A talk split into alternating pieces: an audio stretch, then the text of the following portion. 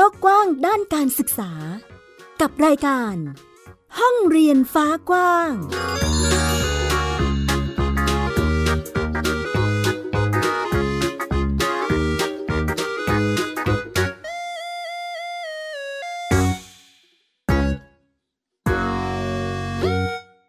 สวัสดีค่ะ ต้อนรับคุณผู้ฟังทุกท่านเข้าสู่ รายการห้องเรียนฟ้ากว้าง ที่ www.thaipbspodcast.com นะคะ วันนี้ค่ะอยู่กับแม่หญิงสกาวรัฐวงมั่นกิจการนะคะ ชวนคุณผู้ฟังทุกท่าน ร่วมกันพูดคุยแลกเปลี่ยนเรียนรู้ในเรื่องของการจัดการศึกษาในรูปแบบที่หลากหลายค่ะ ในปัจจุบันนี้อย่างที่หลาย ๆ ท่านน่าจะพอจะทราบหรือว่าสังเกตกันได้นะคะว่า การศึกษาหรือนวัตกรรม ด้านการเรียนรู้ของประเทศไทยเรา มีความหลากหลายเพิ่มมากขึ้นทีเดียว รวมถึงแนวทางการจัดการศึกษาที่ครอบครัว หรือคุณพ่อคุณแม่นี่แหละค่ะ สามารถที่จะจัดการศึกษาให้กับลูกๆของตนเองได้นะคะ หลาย ๆ ท่านน่าจะรู้จักกันในรูปแบบโฮมสคูลหรือบ้านเรียนนั่นเองนะคะอาพูดถึงตรงนี้แล้ว หลายท่านฟังแล้วอ๋ออะโฮมสคูลรู้จัก หรือบางคนก็ได้ยินคำว่าบ้านเรียนอะฉันก็เคยได้ยินมานะ แต่ในรูปแบบที่เราจบระดับมัธยมศึกษาปีที่ 6 แล้วเราจะไปต่อยังไง มันจะไปได้ไหม ไปได้จริงหรือเปล่าต้องเตรียมตัวหรือหาข้อมูลหาความรู้อย่างไรกันบ้าง วันนี้ค่ะคุณผู้ฟังชวนเรียกว่าเป็นรุ่นพี่บ้านเรียนก็ได้นะ เป็นอีกหนึ่งนักเรียนในการจัดการศึกษาในรูปแบบโฮมสคูลค่ะ ที่กำลังจะจบระดับชั้นมัธยมศึกษาปีที่ 6 แล้วก็ ดำเนินการในเรื่องของการยื่นขอเข้าเรียนในมหาวิทยาลัย เขาใช้วิธีการยังไงจะไปต่อยังไง แล้วมันมีวิธีการหรือว่า ความหนักใจความกังวลสิ่งที่ต้องเตรียมตัวมีอะไรยังไงบ้าง เดี๋ยวลองไปชวนคุยกันดูค่ะ เราก็เลยชวนพี่ฟินิกค่ะหนึ่งในสมาชิกที่ได้เคยพูดคุยในวง รายการห้องเรียนฝากว้างนะคะ ในครั้งก่อนๆ ได้มาร่วมแบ่งปัน ได้มาพบเจอกัน แล้วก็มาอัปเดต วิถีชีวิตรวมถึงการก้าวไปของฟินิกนะคะในวันนี้นะคะอะทักทายฟินิกกันเลยดีกว่า สวัสดีค่ะฟินิก สวัสดีค่ะ สวัสดีค่ะ ฟินิกนะคะ ตอนนี้เป็นนางสาวสุภาพบงกตวกเมอร์แล้วนะคะ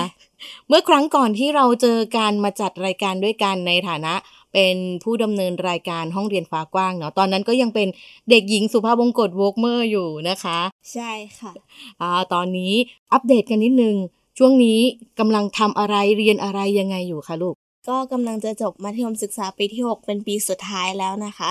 ฟินิกเก็บสะสมผลงานทำ portfolio แล้วก็ยื่นคณะที่อยากเข้าค่ะแสดงว่ามีในเรื่องของกระบวนการการเตรียมข้อมูลเตรียมเอกสารเพื่อที่จะ เข้าสู่มหาวิทยาลัยถูกไหมคะ ถูกต้องค่ะอ่าขอถามต่อเลยอีกนิดนึง วางแผนไว้ยังไงคะ หรือว่าใช้มุมมองความคิดเห็นยังไงในการเลือกคณะ หรือว่าเลือกมหาวิทยาลัยที่จะไปต่อคะหลาย ๆ คนที่รุ่นเดียวกับฟินก็มีคนที่เลือกจะต่อมหาวิทยาลัยตามสิ่งที่ตัวเองชอบ แล้วก็มีคนที่เลือกจะไม่ต่อมหาวิทยาลัยค่ะ ซึ่งก็แตกต่างไปด้วยหลาย ๆ เหตุผล ส่วนสำหรับฟินิกเองก็ดูที่วิสัยทัศน์ของแต่ละสถาบันหรือว่าหลักสูตรที่มันน่าจะตอบโจทย์กับฟินิกค่ะ ความสนใจฟินิกช่วงนี้ก็เป็นในเรื่องของสื่ออ๋อก็คือการทำสื่อสื่อสารอะไรประมาณนี้นะคะ ใช่ค่ะก็คือเป็นผู้ผลิตสื่ออะถามมาถึงตรงนี้ น่าจะเป็นในจุดที่เราจะคุยกันยาวทีเดียวค่ะฟินิกขออนุญาตถามย้อนไปอีกนิดนึงนะคะ เออจะย้อนนิดไหม เป็นระยะทางยาวนานทีเดียวจะถามฟินิกว่า ในมุมของฟินิกให้ลองบอกเล่าสักนิดนึงนะคะ น่าจะมีหลาย ๆ ท่าน คุณพ่อคุณแม่อาจจะแบบ เอ๊ะ ฟินิกโฮมสคูลมาตั้งแต่เมื่อไหร่คะ เริ่มมายังไง อันนี้พอจะเล่าแทนแม่หญิงได้ไหมคะ อ๋อ ใช่ค่ะ ช่วงนี้ก็มีหลายคนเข้ามาถามคำถามนี้อยู่เหมือนกันว่า เริ่มเรียนโฮมสคูลตั้งแต่เมื่อไหร่แล้ว เรียนรู้มายังไง ก็คือตั้งแต่อนุบาลคุณแม่ ก็คือแม่หญิง พาเรียนโฮมสคูลเพราะคิดว่ามันน่าจะตอบโจทย์ต่อตัวเรามากกว่า เพราะว่าตอนที่ตะเวนหาโรงเรียนแล้วก็หลักสูตรที่เหมาะสมกับวิถีชีวิตของครอบครัวเนี่ย มันก็ยังไม่มีที่ไหนตอบโจทย์ค่ะ จนพอทำโฮมสคูลแล้วมันตอบโจทย์ต่อตัวเรา เราก็เรียนมาเรื่อยๆ จนถึงมัธยมค่ะเอ่อก็เรียกว่าถ้าใช้คำว่าเอ่อเรียนมาตั้งแต่ระดับอนุบาล เอาจริง ๆ นั่งนับนิ้วกันนะคะ คุณผู้ฟัง อนุบาล 3 ปีอะแล้วก็มาประถมศึกษาอีก 6 จะจบม .6 แล้วนะคะก็อีก6โอ้12 13 14 10 กว่าปีแล้วนะคะ ที่เราดำเนินการในเรื่องของการจัดการเรียนรู้แบบ homeschool อืมมันก็ค่อยๆก้าวค่อย ๆ เติบโตไปตามวิถีชีวิตมันเหมือนกับยังไม่นานเท่าไหร่เลยนะคะอ่าในมุมของความยาวนานนี้หรือการค่อยๆเติบโตมานี้นะคะฟินิกเอ่อใช้ หลักสูตรเรียนรู้อะไรยังไงคะลูกทำแผนการศึกษาแบบไหนยังไง อันนี้ฝากให้แบ่งปันบอกเล่าให้คุณผู้ฟังหรือว่าคุณพ่อคุณแม่บ้านเรียนได้รับทราบกันสักนิดนึงค่ะสำหรับบ้านเรียนฟินิกส์นะคะ ก็จดแผนแบบกลุ่มประสบการณ์ ซึ่งช่วงระยะเวลาที่ผ่านมาเห็นว่ามันนานมาก แต่ว่ามันก็ผ่านมาค่อนข้างเร็วค่ะ โดยที่แทบไม่รู้ตัวเลย เพราะว่าที่ผ่านมาเนี่ย คุณพ่อก็จะพาไปเข้าร่วมกิจกรรมแล้วก็เวิร์กช็อปเป็นหลัก เพราะว่ามีมุมมองที่ว่า ถ้าเราอยากรู้ว่าเราชอบอะไรเราก็ต้องเข้าไปลองด้วยตัวเองค่ะ อืมในลักษณะของการทำแผนแบบกลุ่มประสบการณ์ อาจจากตัวผู้เรียนเลย เราคิดว่ามันมีอุปสรรคหรือปัญหาอะไร ในการดำเนินการหรือการจัดการศึกษาหรือว่าในระยะทางเหล่านี้บ้างไหมคะ เอาจริงๆ รูปแบบแผนแบบกลุ่มประสบการณ์ ก็ตอบโจทย์สำหรับฟินิกส์พอสมควรค่ะ ซึ่งก็จะไม่ค่อยมีปัญหาอะไร เพราะว่าพอทำมาตั้งแต่เด็กเราก็จะรู้ว่าอะไรคือสิ่งที่ควรทำในเวลานี้หรือว่าในช่วงเดือนนี้เราจะมี mission อะไรที่ต้องทำเพื่อที่จะนำมาเป็นร่องรอยสู่การประเมินในระดับชั้นต่อไป ก็ จะมีหลาย ๆ คนที่เข้ามาพูดคุยกับฟินิกส์ทั้งรุ่นเดียวกันที่เขาบอกว่า เออ การทำ homeschool เนี่ยมันต้องมีวินัยในตัวเองนะ เพราะว่าในวันวันหนึ่งหลาย ๆ คนก็อาจจะนึกภาพว่า โอเค เราไม่มีคิว ไม่มีตารางงาน เราอยู่บ้านเรียนหนังสืออ่านหนังสือ แต่ว่าการที่เรา ค้นคว้าหาเวิร์กช็อปหรือว่ากิจกรรม ให้เราได้พาตัวเองไปลองเรียนรู้ตามสิ่งที่สนใจ หรือสำหรับใครที่ยังไม่รู้ว่าเอ๊ะเราสนใจอะไร เราก็เข้าไปลองดูได้ค่ะว่า พอเราทำเนี่ยเราชอบหรือเปล่า แล้วอะไรที่เราไม่ชอบ เราควรจะไปทางไหน ตามความรู้สึกของตัวเองค่ะ อืมมีมุมหนึ่งในรูปแบบของการเรียนรู้คือฟินิกหาข้อมูลด้วยตัวเองด้วยใช่ไหมคะใช่ค่ะ อ่าฟังแล้วให้ความรู้สึกว่า แค่เราลองเปิดโลกค้นคว้าหาข้อมูลด้วยตัวเอง คือยังอาจจะไม่ได้ยังไม่ได้เข้าไปเวิร์กช็อปไปลงมือทำอะไร แต่แค่หาข้อมูล มันก็คือการเรียนรู้แล้วเหมือนกัน ค่ะสำหรับใครที่ไม่รู้ว่าแล้วเราควรจะไปทางไหนก่อน ถ้าเกิดว่าเรายังไม่รู้ว่าเราชอบอะไร คือก็คิดว่า ลองเปิดโอกาสให้ตัวเอง หรือว่าสำหรับคุณพ่อคุณแม่บ้านเรียนเนี่ยก็ลองเปิดโอกาสให้น้องๆได้มีส่วนร่วมในกิจกรรมบางอย่าง เพื่อที่จะรู้ว่าอะไรที่เขาประทับใจแล้วเก็บนำมา แบบว่าต่อยอดกับสิ่งที่เขาอยากจะทำค่ะ เป็นข้อมูลที่คุณพ่อคุณแม่หรือว่าน้องๆบ้านเรียนนะคะ รับฟังแล้วอาจจะลองไปปรับใช้ดูเพื่อที่จะหาทิศทางในการเลือกสรรหรือช่องทางการไปร่วมกิจกรรมไปทำกิจกรรมเวิร์กช็อปต่างๆ หรือว่าเป็นการทำกิจกรรมของตัวเองของครอบครัวก็ได้เหมือนกันนะคะ ในการที่จะเป็นลักษณะการเรียนรู้ไปตามรูปแบบของ ที่เด็กๆสนใจของตัวเองเนาะแล้วก็อาจจะอิงกับในรูปแบบของบริบทของแต่ละครอบครัว บ้านไหนอยู่ที่ไหนเรียนรู้เรื่องอะไรให้มันเหมาะสมให้มันออสอดคล้องกับวิถีชีวิต อันนี้จะเป็นเหมือนกับการเรียนรู้ที่มันไม่ต้องฝืนอะเนาะแล้วก็ค่อยๆเติบโตเรียนรู้กันไป ในมุมของกิจกรรมค่ะพี่ฟินิกถามถึงกิจกรรมที่ฟินิกชอบและสนใจบ้างดีกว่า ในมุมที่เรียนรู้มา เนาะแล้วมุมของกิจกรรมที่เราเลือกที่จะลงไปทำอะคะเออมันต้องสอดคล้องยังไงกันบ้างไหมลูกถ้างั้นก็ขอเล่าตั้งแต่ช่วงมัธยมต้นที่ฟินิกยังไม่ได้เข้ามาสนใจด้านผลิตสื่อเต็มตัว แต่ว่าช่วงนั้นเป็นช่วงที่ฟินิกสนใจด้านภาษาแล้วก็การถ่ายรูปค่ะ พอมีโอกาสถ่ายรูปเราถ่ายมาเรื่อยๆ แล้วเราก็แบบว่าคุกคลีอยู่กับวงการนี้มาสักพักหนึ่ง พอพาตัวเองเนี่ยไปลอง ในตำแหน่งต่างๆ ของการผลิตสื่อ พอเรารู้สึกว่าชอบเราก็เลยมาทางนี้เต็มที่ค่ะ ก็เรียกว่าเป็นลักษณะของยังไม่ได้คือไม่ได้กระโจนมาว่าฉันชอบสื่อนะ ตั้งแต่ครั้งแรกใช่ไหมใช่ค่ะอ่ามีการเรียนรู้ในรูปแบบอื่นๆมาก่อนนะคะ แล้วก็ค่อยๆลิงก์มานะคะ ซึ่งอันนี้เป็นสิ่งที่ฟินิกเหมือนกับใช้คำว่าค้นพบแนวทางหรือความสนใจตัวเองได้ไหมลูก ได้ค่ะ เพราะว่าการผลิตสื่อจริง ๆ มันก็มีหลายรูปแบบมีรูปแบบแบบ ภาพยนตร์ละครสื่อบันเทิงอื่น ๆ หรือว่าสื่อโฆษณา แต่สำหรับฟินิกก็จะได้ร่วมงานกับสื่อสร้างสรรค์เป็นส่วนมากค่ะ ซึ่งก็ทำให้หนูเห็นประเด็นต่างๆ ในสังคม แล้วก็รวมถึงการศึกษาด้วย ก็เลยคิดว่า โอเค รู้สึกชอบที่จะมาทางนี้ค่ะ อืมอะ ชวนเล่าในมุมของประสบการณ์บ้างดีกว่า ในรูปแบบของการเสริมทักษะเสริมความรู้ด้านสื่อหรือเวิร์กช็อปต่างๆฟินิกมีกิจกรรมที่แบบลงไปทำแล้วแบบโอ้ประทับใจจังเลยของที่นั่นที่นี่มีมีบอกเล่าไหมคะ แบ่งปันกันสักนิดหนึ่งค่ะ ก็มีค่ะ เพราะว่าในช่วงแรก ๆฟินิกจะไปเวิร์กช็อปการถ่ายภาพ เรื่องของสีเรื่องของศิลปะ ที่มันลิงก์กับการที่ฟินิกจะทำหรือว่าผลิตออกมา ซึ่ง พอเรามี connection กับเพื่อนๆ ที่เขาสนใจเรื่องเดียวกัน ที่เขาชอบเหมือนกัน พอมีงานกิจกรรมอะไรที่เราแบบยังไม่เห็นหรือว่าเปิด Facebook ไม่ผ่านอะไรอย่างเงี้ยเขาก็จะชวนกันไปว่าเอองานเนี้ยสนใจไหม เพราะว่ามันเป็น topic เดียวกับที่เราสนใจร่วมกัน ก็อย่างเช่นที่ฟินิกได้ไป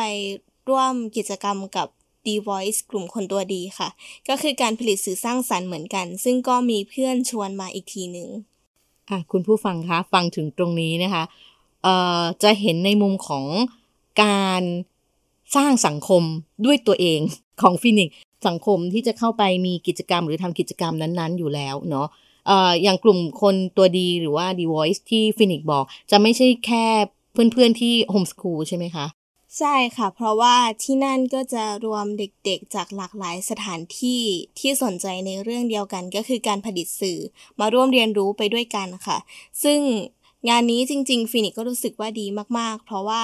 ยังไงตั้งแต่เด็กฟินิกก็ไปร่วมอีเวนต์ของสสสอยู่แล้ว มันก็เลยทำให้รู้สึกว่าเออความสร้างสรรค์ตรงเนี้ยเราได้ซึมซับมาตั้งแต่ก่อนหน้านี้ เราก็เลยรู้สึก spark กับสิ่งนี้ค่ะ ค่ะ ถามต่ออีกนิดค่ะฟินิก ในมุมของความเป็นตัวเราเป็นเด็กโฮมส o ูลเรียนบ้านเรียนมาตั้งแต่เด็กๆเลยค่ะคิดว่าในความเป็นตัวเราเนี่ยที่โฮมส o ูลมามันมีอุปสรรคหรือเป็นปัญหาในการที่จะเข้าไปทำกิจกรรมกับเพื่อนๆ หรือกลุ่มอื่นๆไหมคะ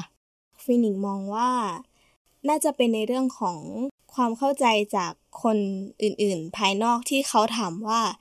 เรียนโฮมส o ูลคืออะไร แล้วมันจะมีสังคมไหม อ่าพวกนี้เจอบ่อยมากเจอมาตลอดแล้วก็แบบว่า เออแล้วเราจะได้วุฒิเหมือนที่อื่นไหมแล้วเราสอบยังไง อันนี้เขาก็สงสัยหนูก็อธิบายไป แต่ตอนเด็กๆ หนูก็จะเรียกคุณแม่มาอธิบายก่อนเพราะว่า พอเขาถามไปเยอะๆเขาจะเจาะลึกเกี่ยวกับเรื่องวิชาการ แต่ว่าในสมัยนี้ก็เห็นว่าหลายคนที่เขาเคยได้ยินแล้วก็รู้จักกับโฮมส o ูลเขาก็แบบเออสุดยอดเลยเนาะเพราะว่าโฮมส o ูลเนี่ยต้องเป็นเด็กที่มีวินัย เพราะ ในแต่ละวันไม่มีใครมากำหนดเขาว่าจะทำอะไรบ้างอะจริง ๆ เรื่องวินัยด้วยนะคะคุณผู้ฟังเดี๋ยวเราจะไปต่อยอดกันในเรื่องของวินัย ถามฟินิกในเรื่องของเอ่อลักษณะของการตอบคำถามก่อนแล้วกัน อยากฟังว่า มีคนมาถามเอ่อโฮมส o ูลคืออะไรคะ เรียนยังไงยากไหมอย่างเงี้ย เหล่านี้ฟินิกตอบคำถามเขายังไงลูกฟินิกจะเลือกตอบแล้วแต่คนค่ะ คือถ้าเขามาถามด้วยความสนใจความไม่รู้ ฟินิกก็จะอธิบายไปเลยว่าโฮมส o ูลมันเป็นการศึกษาทางเลือก รูปแบบที่จัดขึ้นกับครอบครัวหรืออื่นๆ ประมาณนี้ค่ะ ก็จะอธิบายว่าเราจดทะเบียนกับที่ไหนเราถูกกฎหมายยังไง แต่ถ้าเกิดมาถามในเชิงที่ว่าแบบ เฮ้ย แล้ว ตอนเด็กๆก็จะมีคนเขามาถามแบบ แค่ถามเพราะว่าอคติอะไรแบบนี้ค่ะ ก็จะตอบแค่แบบเออเป็นการศึกษาทางเลือกอีกทางหนึ่งอะไรเงี้ยค่ะอืมอืมซึ่งก็คิดว่าคุณพ่อคุณแม่บ้านเรียนอาจจะเจอมาจากคนรอบข้างเหมือนกันในทั้งสองรูปแบบนี้ แล้วในมุมของความเป็นเด็กโฮมส o ูลเวลาเจอคำถามเหล่านี้มันมีผลอะไรกับกับความรู้สึกเราหรือจิตใจเราไหมคะ มีช่วงแรก ๆ ค่ะ ที่เราแบบ เออมันรู้สึกว่าเราแตกต่างนะ เราไม่ได้ตอบว่าเออเรามาจากสถาบันนี้ หรือว่าเวลาไปงานอีเวนท์ที่ไหนอะ่ะเขาจะมีกลุ่มเพื่อนๆที่นัดมาจากชั้นเรียนอะไรอย่างเงี้ยค่ะเขาจะใส่ชุดทีมเดียวกันหมด แต่ว่าเราอาจจะไปคนเดียว พี่staff ของงานเขาก็จะมาถามว่าเออไม่เหงาหรอมาคนเดียวอะไรเงี้ยแต่สุดท้ายพี่เขาก็มาสึงสิงกับเราแบบว่าเออมา take care เรานะคะ ก็เลยทำให้ฟินิกรู้สึกว่าเออไม่มีปัญหาอะไร แต่สำหรับตรงเนี้ยค่ะจริง ๆ แล้วฟินิกก็มีกลุ่มเพื่อนที่ชวนกันไปงานอีเวนต์อะไรแบบนี้ซึ่งจะให้ความรู้สึกไม่ต่างกับการไปทัวร์กับโรงเรียนกับคุณครูมากเท่าไหร่ เพียงแต่ว่าจะเป็นเพื่อนที่สนใจในเรื่องเดียวกันนะคะถ้าช่วงไหนที่เพื่อนอาจจะไม่ว่างเราต้องไปคนเดียว ช่วงหลังๆมานี้ก็ไม่มีปัญหาแล้วค่ะ เพราะว่า ก็เป็นเรื่องปกติที่เราอยากจะไปเรียนรู้ อันนี้ลักษณะของกิจกรรมการเรียนรู้การเข้าสังคม การที่เอาตัวเองไปทำกิจกรรมอื่น ๆนะคะค่ะจากเอ่อการบอกเล่าของตัวผู้เรียนจากเด็กโฮมสกูลเองนะคะใช่ค่ะอะก็ชวนคุยกันมาถึงตรงนี้ค่ะพี่ฟินิกซ์เมื่อครู่นี้ติดกันตรงที่คำว่า วินัยค่ะอ่าอ่าน่าจะเป็นคำหรือเป็นแคปชั่นที่คุณพ่อคุณแม่หลายคนกังวลทีเดียวว่า อุ้ย homeschool เหรอ ไม่มีใครมาคุม ไม่มีใครมาตีตารางให้ว่าต้องเวลานี้ต้องทำอย่างนี้อย่างนี้นะทำสำเร็จต้องแบบขนาดนั้นขนาดนี้เออแล้วโฮมส o ูลของฟินิกเออด้วยตัวเองเนี่ยที่ฟินิกใช้คำว่าวินัยที่จะต้องทำนู่นนี่นั่นต่างๆ ตามแพลนของตัวเอง อันนี้วางแผนหรือว่าจัดการยังไงคะลูกเขาจะไม่มีตารางมาให้ว่าเราต้องทำอะไรเรียนวิชาอะไรในเวลานี้ในแต่ละวัน ซึ่ง ช่วงแรกที่ทำโฮมสคูลหรือว่ามัธยมต้นเนี่ยคุณแม่ก็จะทำตารางออกมาให้หนูตามสิ่งที่สนใจตามที่คิดว่าจะตอบโจทย์กับตัวหนู แต่ถึงเวลานั้นจริง ๆอะหนูก็ไม่ได้ทำนะคะ เพราะว่าหนูก็มีสิ่งที่โฟกัสที่สนใจ หนูชอบอ่านหนังสือหนูชอบดูหนัง หรือว่าวาดรูป ทุกๆอย่างหนูก็จะเอาเวลาไปทำตรงนั้น คุณพ่อก็จะคอยให้ตกผลึกว่าเออแต่ละสิ่งที่เราได้ทำในทุกๆวันเนี่ย เราได้เรียนรู้อะไรบ้าง เราได้เรียนรู้อะไรจากหนังเรื่องนี้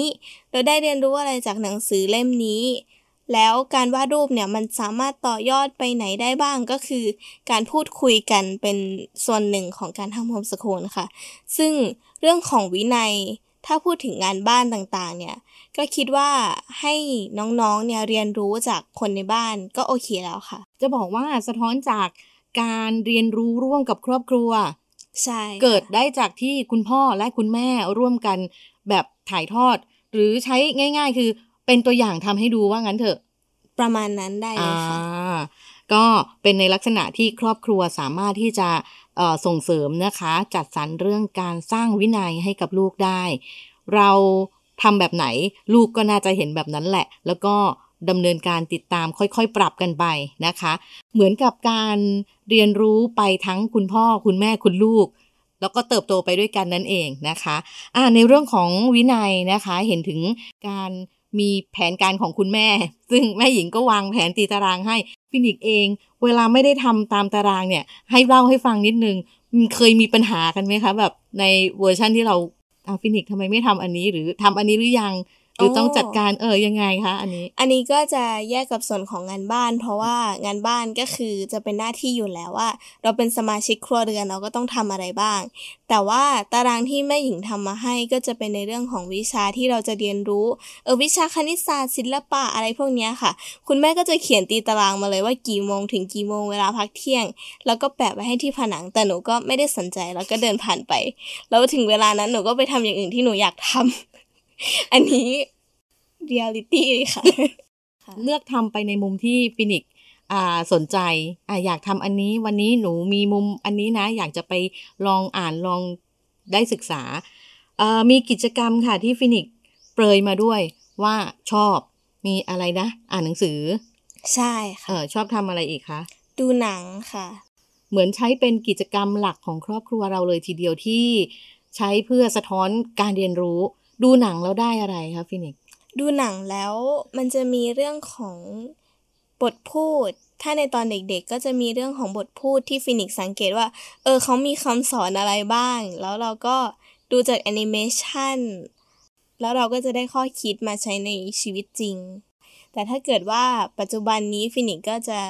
ดูวิเคราะห์การถ่ายทำประมาณนั้นเลยค่ะ แล้วก็เส้นเรื่องนู่นนี่นั่นมันก็จะ advance ขึ้นมา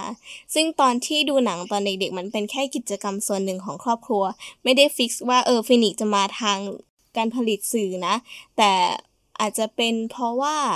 พอฟินิกสนใจแล้วมันก็เลยกลายมาเป็นส่วนหนึ่งของในหนึ่งวันอย่างเต็มที่ พอ มีความสนใจเพิ่มเติมมากขึ้น แล้วมันก็เจาะลึกลงไปบังเอิญมันคือการ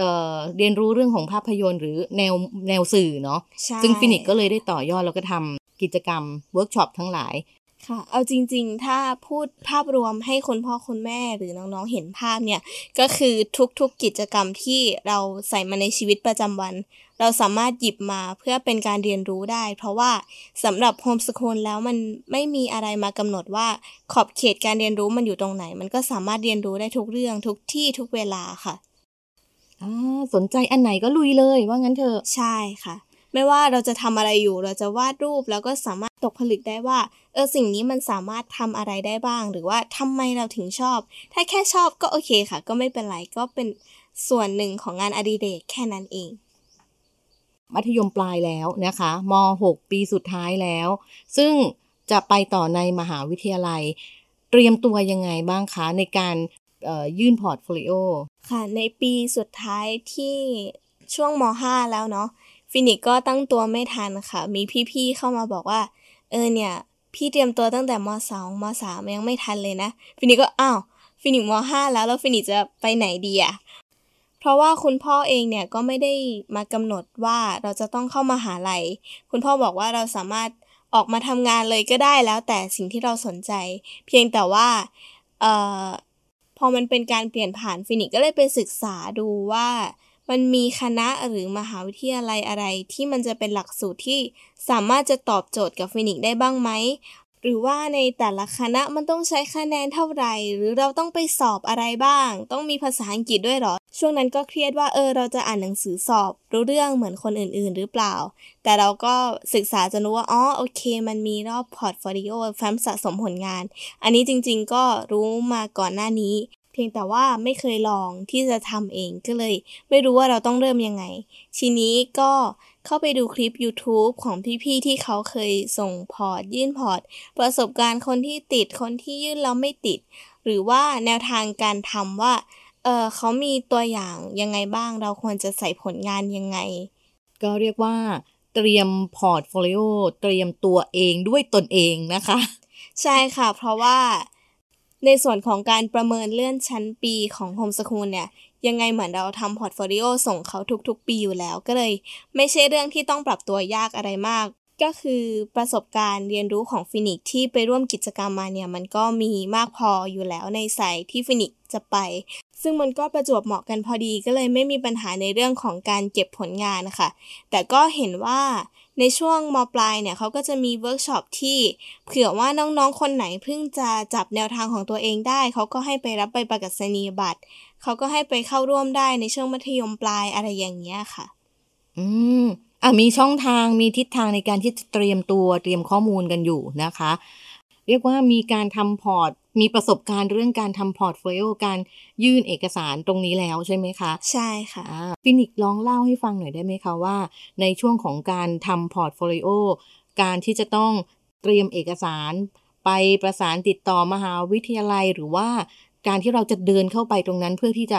พาตัวเองให้ไปยื่นพอร์ตได้สำเร็จนะคะ เออต้องไปตรงไหนยังไงไปติดต่อหาข้อมูลตรงไหนยังไงบ้างคะ จริงๆ แล้วแต่ละมหาวิทยาลัยก็จะมีระบบการจัดการที่แตกต่างกัน แต่ว่าของฟินิกส์ก็คือสนใจมหาวิทยาลัยเดียว ก็เลยคิดว่าโอเค หนูจะยื่นที่เดียว ถ้าไม่ติดหนูก็ไปทางอื่น หมายถึงว่าหนูก็ไม่ต้องเข้ามหาวิทยาลัย หนูอาจจะซิ่ว หรือหนูอาจจะไปหางานหาประสบการณ์เลยอะไรประมาณนี้ค่ะ แต่ว่าก็ยังอยู่ในพื้นฐานของสิ่งที่สนใจแล้วก็มาทางนี้เนาะ ก็เลยไม่ได้กังวลมาก แล้วก็ไม่ได้หมายความว่ามั่นใจ ว่าเราจะยื่นเข้าไปมหาวิทยาลัยเดียวแล้วก็ติด 100%ช่วงนั้นหนูก็เลยไป Open House แล้วก็ได้รับใบประกาศนียบัตรมา ก็ได้ไปดูคลิปของรุ่นพี่ เข้าไปเจอรุ่นพี่จริง ๆ แล้วก็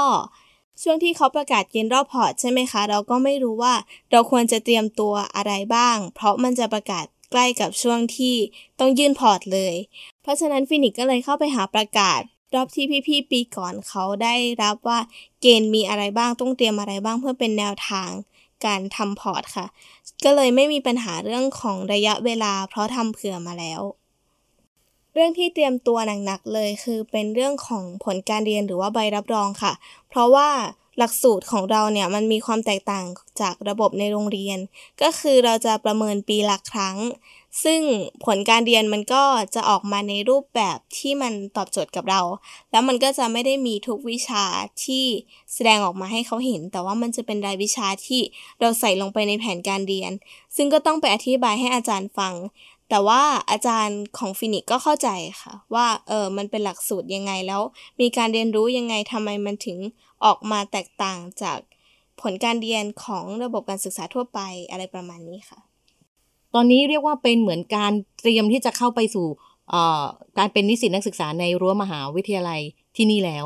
ใช่ค่ะก็คือผลลัพธ์ออกมาปรากฏว่าฟินิกติดอ๋อยินดีกับฟินิกด้วยนะคะ ขอบคุณค่ะ เป็นความปลื้มปริ่มนะคะ ที่เราได้ร่วมกันแบ่งปันรู้ว่าเด็กโฮมสคูลหรือว่าเด็กๆเรานี่แหละ ได้ก้าวต่อไปได้อย่างปกติ เพราะว่าหลายๆ คนอาจจะกังวลว่า เอ๊ะ จะยื่นพอร์ตได้ไหมวุฒิการศึกษาแบบนี้จะไปมหาวิทยาลัยได้หรือเปล่านะคะ ก็ให้ฟินิกมาช่วยบอกเล่า แบ่งปันผ่อนคลายความกังวลนี้เนาะว่าเด็กโฮมสคูลจบระดับมัธยมศึกษาปีที่ 6 แล้วสามารถที่จะใช้ใบปพ.หนึ่งในลักษณะของกลุ่มเป้าหมายเฉพาะนะคะ ไปยื่นสมัครหรือว่าเรียนต่อ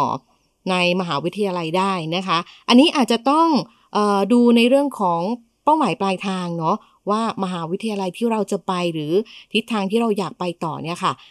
มีข้อกำหนดกฎเกณฑ์อะไรอย่างไรบ้าง ก็จะได้เตรียมตัวกันไว้แต่เนิ่นๆได้ด้วยนั่นเองนะคะ สุดท้ายนี้ค่ะ คุณผู้ฟังเดี๋ยวเรามาฟังกำลังใจจากพี่ฟินิกกันหน่อยดีกว่า เป็นกำลังใจให้กับน้องๆ ให้กับคุณพ่อคุณแม่บ้านเรียนนะคะ ที่ตอนนี้อาจจะมีเพิ่มจำนวนกันมามากมายทีเดียว ก็มองว่าหลาย ๆ ปัญหาจะสามารถ คลี่คลายแล้วก็ผ่านไปได้ค่ะ เพราะว่ายังไงก็มีคุณพ่อคุณแม่บ้านเรียนที่เคยทำแล้วก็คอยให้คำแนะนำอยู่ตลอดค่ะอย่างนี้มีช่องทางในการติดตามดูชิ้นงานผลงานพี่ฟินิกอยู่แล้วใช่ไหมคะ ใช่ค่ะก็จะเป็นใน Facebook ทั้งแฟนเพจ Phoenix Homeschool ค่ะ ก็คือจะเป็นเพจที่คุณแม่สร้างไว้ แล้วก็จะคอยลงเรื่องของเอกสาร ลงเรื่องของ ร่องรอยวิถีชีวิต เพื่อที่จะให้สำนักงงานเขตดูว่า แต่ละปีเนี่ยหนูสามารถผ่านได้ไหมหนูมีร่องรอยมีผลงานอะไรบ้าง ก็คือจะสามารถบันทึกไว้ในเพจ ซึ่งคุณพ่อคุณแม่ก็สามารถทำให้น้องๆได้เหมือนกันค่ะ แล้วก็ Facebook ของ Phoenix เป็นชื่อ Phoenix Home ค่ะ P H O E N I X เป็นภาษาอังกฤษทั้งสองเลยค่ะอ๋อใช้ชื่อเป็นภาษาอังกฤษทั้งเพจ แล้วก็ทั้ง Facebook นะคะ ยังไงอาจจะลองไปหาดูเนาะ เพจ Phoenix Homeschool เดี๋ยวให้ลองสะกดชื่อให้อีกทีค่ะ ค่ะ P H O E N I X วักแล้วก็ H O M E S C H O O L ค่ะอ่าก็จะเป็น เพจที่มีอัปเดตในเรื่องของกิจกรรมการเรียนรู้นะคะ รวมถึงข้อมูลสำคัญบางอย่าง อย่างเช่น ตัวอย่างใบปอพอที่เด็กจบไปแล้ว สามารถเอาไปใช้งานได้จริงนะคะ ออกมาถูกต้องตามกฎหมายจริง ๆ หรือว่าในลักษณะของบรรยากาศตัวอย่างการประเมินในปีก่อนๆที่ผ่านๆมาก็จะมีการอัปเดตลงไว้ให้ด้วยเช่นกัน ใช่ค่ะ หรือว่าถ้าอยากมาพูดคุยในมุมมองของคนที่เคยเรียนโฮมสกูลมาแล้ว ก็สามารถทักมาคุยได้ใน Facebook ส่วนตัวเหมือนกันค่ะ ยังไงก็ฝากเป็นกำลังใจให้คุณพ่อคุณแม่ที่เลือกจะมาทำโฮมสกูลให้น้องๆ หรือว่าอยากจะลองดูว่ามันตอบโจทย์กับครอบครัวหรือเปล่าค่ะ โอเคค่ะ วันนี้ก็เรียกว่าเต็มอิ่มกันเลยทีเดียวค่ะ คุณผู้ฟังสำหรับวันนี้รายการห้องเรียนฟ้ากว้างขอบคุณฟินิกนะคะที่มาเยี่ยมเยียน แล้วก็ร่วมกันแบ่งปันพูดคุยในวันนี้นะคะ ขอบคุณค่ะ ขอบคุณค่ะ ก็หวังว่าในอนาคตเราจะได้เจอกันอีก แล้วก็มาพูดคุยกันนะคะ โอเคค่ะ ฝากเป็นกำลังใจให้กับทุกๆทท่านด้วยเช่นกันนะคะ วันนี้รายการห้องเรียนฟ้ากว้าง หมดเวลาแล้วค่ะ กลับมาพบกับแม่หญิงได้ใหม่อีกครั้งที่รายการห้องเรียนฟ้ากว้าง w w w t h a i p b s p o d c a s t c o m สำหรับวันนี้ลาไปแล้วค่ะ สวัสดีค่ะ